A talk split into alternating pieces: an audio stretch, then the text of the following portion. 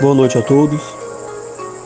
Vamos fazer mais um evangelho sequenciado no coletivo Girassóis Espíritas pelo Bem Comum. Vamos ler uma pequena poesia e depois ler o capítulo 4, itens 16 e 17. Encarnação e ressurreição. A poesia diz assim: A fé é a força potente que desponta na alma crente elevando aos altos céus. Ela é chama abrasadora, reluzente, redentora, que nos alça para Deus. Cassimiro da Cunha.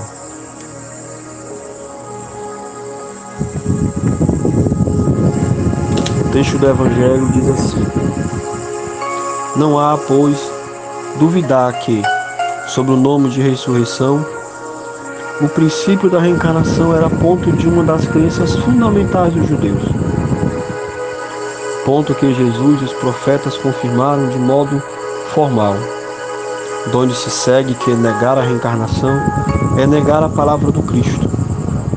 Um dia, porém, suas palavras, quando forem meditadas sem ideias preconcebidas, reconheciam autorizadas quanto a esse ponto bem como em relação a muitos outros. A essa autoridade, do ponto de vista religioso, se adita do ponto de vista filosófico, a das provas que resultam da observação dos fatos.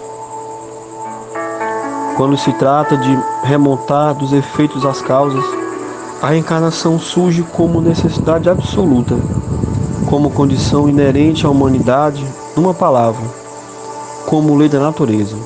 Pelos seus resultados, ela se evidencia de modo, por assim dizer, material, da mesma forma que o motor oculto se revela pelo movimento. Só ela pode dizer ao homem de onde ele veio, para onde vai, por que está na terra, e justificar todas as anomalias e todas as aparentes injustiças que a vida apresenta sem o princípio da preexistência da alma e da prioridade das existências, são ininteligíveis em sua maioria as máximas do Evangelho, razão porque hão dado lugar a tão contraditórias interpretações. Está nesse princípio a chave que lhes restituirá o verdadeiro sentido.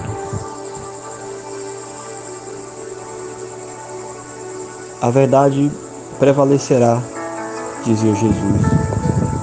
A reencarnação é um preceito filosófico, vamos dizer assim, cultuado e passado de gerações e gerações pelas várias culturas da humanidade. E através de provas irrecusáveis de grandes cientistas do passado e atuais, vem comprovar a veracidade dessa crença, que, como diz Kardec, passa a ser uma lei natural e não apenas uma vã filosofia. É através dela, da reencarnação, que nós compreendemos as dificuldades da vida. E assim, podemos nos aperfeiçoar, sabendo que um dia iremos nos melhorarmos, pois oportunidades não faltarão. Que possamos agora fechar os olhos buscar respirar profundamente para fazermos a prece e nossa vibração. Irmãos da espiritualidade maior, obrigado mais uma vez pela oportunidade de hoje de estar reunidos em Teu nome, de poder tentar desenvolver as nossas potencialidades e buscar nos aperfeiçoar. Auxilia-nos as tuas intuições, para que possamos aproveitar cada momento da vida. Que a tua paz possa derramar sobre os encarcerados do corpo que estão nas prisões. Que a tua paz os ampare e os proteja. E que tua luz, Senhor, possa derramar também sobre todos nós, encarcerados dos defeitos, do orgulho, da vaidade, do ódio.